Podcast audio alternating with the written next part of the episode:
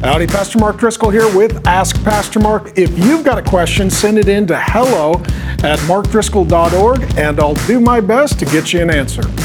Howdy, this week's question comes from a Q and A I did about a decade ago. I got to co-author a book called Doctrine. I'm in the midst of rewriting it so that I can re-release it with a tenth anniversary edition. To prepare for that, at the Trinity Church, where I pastor in Scottsdale, did a series of lectures and also have Q and A's. So we're giving it away uh, as a gift to those who give a gift of any amount, including our monthly partners, and I wanted to share some of it with you, so here's one example of that Q and A. So your question is, the God the Father, God the Son, God the Spirit, do they share all of the same attributes? Meaning omniscience, all-knowing, omnipresence, all-present, omnipotent, all-powerful. Yes. But for a short season during his incarnation, that's entering into human history, carne means flesh, right? So if you eat carne asada, it's carne, right? Um, So it's a Christian meal. Okay, so um, so Jesus is God incarnate, incarnate in flesh.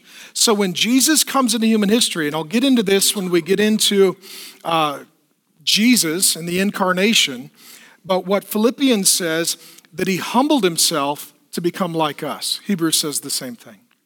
And so what Jesus does when he enters into human history, he retains all of his divine attributes, but he chooses not to continually avail himself to the use of all the divine attributes, okay?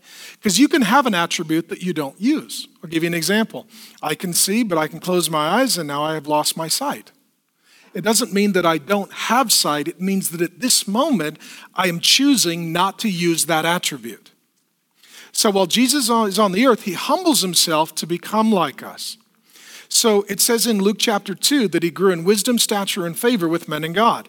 Well, God doesn't need to go to school and learn things, but Jesus humbled himself to learn like we do. God doesn't grow, but Jesus grew in wisdom, stature, and favor with men and God. And so when Jesus is tempted, he's tempted like you are. When Jesus is learning, he's learning like you do. And the way that Jesus lived his life was not out of his divinity, but out of the power of the Holy Spirit. And then he sends us the Holy Spirit to live by the same power. There are times that Jesus does exercise the use of his divine attributes. There's an occasion, I think, in Mark chapter two, around verse five, where they see a paralytic. And um, the question is, well, did he sin? Did his family sin? You know, why is he a paralytic? And Jesus says, uh, no, that's not what's going on. He's for the glory of God. Son, your sins are forgiven. And they're like, who can forgive sins but God alone? That's the question. What's the answer? Nobody can forgive sins except for God. Psalm fifty-one five, against you only, Lord God, have I sinned. So in that moment, he does something divine. He forgives sin.